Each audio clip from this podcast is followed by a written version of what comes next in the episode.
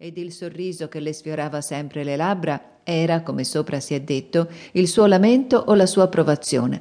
Imparò subito e fin dalle prime tutte le orazioni solite a recitarsi quotidianamente nell'istituto, le quali pure erano tante che duravano circa una mezz'ora a dirle tutte.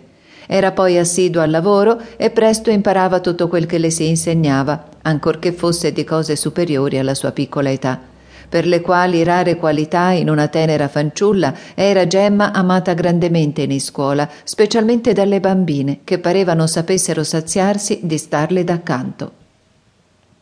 Il padre Enrico seguiva con occhio attento i rapidi avanzamenti della sua gemma nella virtù e nello studio e, benedicendone Dio, si sentiva crescere sempre di più in cuore la tenerezza per quella cara figliolina. Nei giorni di vacanza dalla scuola la voleva sempre presso di sé e quando non poteva averla, nel ritornare la sera in casa, la prima sua parola era quasi sempre questa: E Gemma dov'è? e di familiari gli additavano la cameruccia dove la cara fanciulla era usa di starsene ritirata, tutta sola, studiando, lavorando, pregando, di modo che parea che in casa appunto non vi fosse. Uscendo in città o in campagna, Seco se la toglieva per farla passeggiare all'aperto. A Gemma un tal procedere del padre suo non garbava e spesso ne moveva doglianza con esso lui, protestandosi di non meritare punto quei riguardi e dichiarando di non volerli e quando non riusciva ad impedirli, stretta dal dispiacere, si scioglieva tutta in lacrime. Talvolta ancora accadeva che il tenero padre, recatosi la bambina sulle ginocchia, si provasse a farle delle carezze e darle qualche bacio, ma non vi riuscì quasi mai.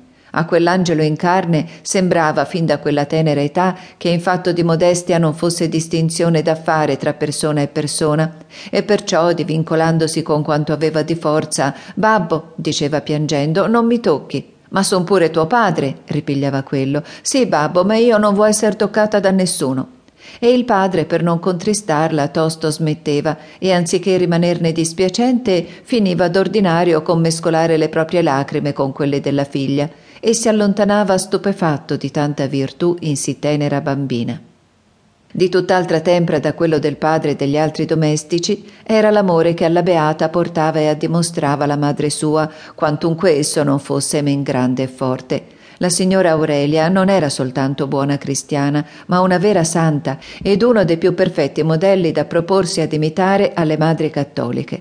Pregava di continuo, ogni mattina si accostava alla sacra messa con sentimenti di viva pietà, recandosi in chiesa anche con suo grandissimo disagio e perfino con la febbre addosso, e da quel sacro cibo ritraeva forza e vigore per adempiere con puntualità e perfezione ogni suo dovere.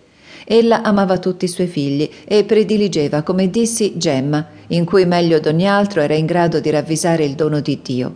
La onde, consapevole com'era del dover suo, anziché confondersi con dimostrazioni inutili di sensibile affetto, tolse ogni cura a coltivare in quell'anima i germi precoci delle virtù. Ed eccola d'un tratto da madre farsi spirituale direttrice della figliuola. La stessa Beata, piena di riconoscenza verso il Signore che le aveva dato tal madre, ricordava sovente le assidue e molteplici industrie con cui si esercitava sopra di lei questo materno magistero e dichiarava di dovere principalmente a sua madre il conoscimento di Dio e l'amore alla virtù. Ella era solita di recarsela in braccio e tenendola stretta su quel seno sul quale l'aveva già nutricata bambina, spesso con gli occhi pieni di lacrime le suggeriva santi ammaestramenti. Ho pregato tanto, diceva, affinché Gesù mi desse una bimba. Mi ha consolata, è vero, ma assai tardi. Io sono malata e dovrò morire.